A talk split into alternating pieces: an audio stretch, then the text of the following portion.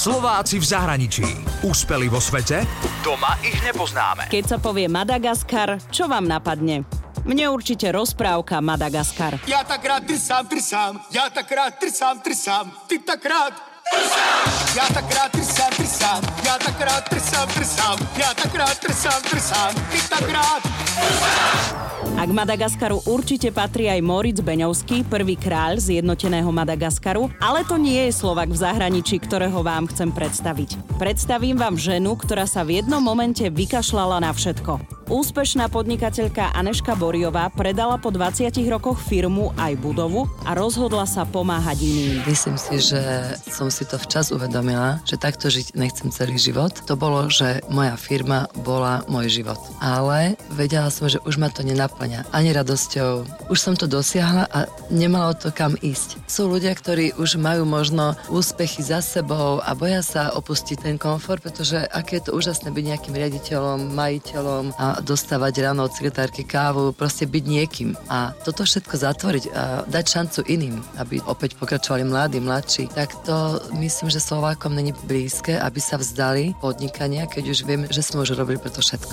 Aneška Boriová pochádza z Bratislavy a posledné roky sa venuje charite. A to tak, že založila základnú školu na Madagaskare pre vyše 200 detí. Aby sme boli konkrétni, Aneška dala tú školu postaviť a teraz ju spravujú Salesiáni. Do jej školy se Sekoli Janeška chodia deti malých poľnohospodárov, ktorí pestujú americké zemiaky, aj oriešky, kukuricu, ananásy, arašidy a je to oblasť ryžových polí. Aneška chce aj takýmto spôsobom motivovať deti na Madagaskare, aby sa učili a prípadne išli neskôr aj na vysokú školu. Táto škola je však bez elektriny a bez vody. Tam sa deti učia len cez deň. Takže ráno šlapu do školy, deti sú šťastné, je 5 hodín ráno, to už všetko je také zobudené. No a teraz im robíme vodu. Tak môj ďalší cieľ je dotiahnuť tam, urobiť studňu. Kopeme teda studňu a chceme tam urobiť vodu, možno prvú sprchu, návyky, hygiena.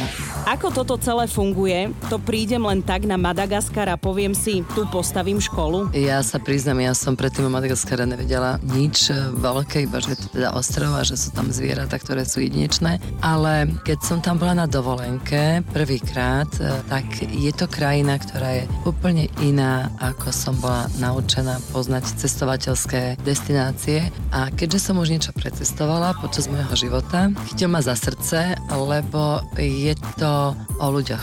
Najväčším pokladom Madagaskaru sú práve ľudia a deti. Aneška vybudovala veľký obchod kancelárskych potrieb a papiera, začala podnikať v 90. rokoch a keď mala 47 rokov, rozhodla sa skončiť s podnikaním, pretože mala pocit, že jej uniká svet.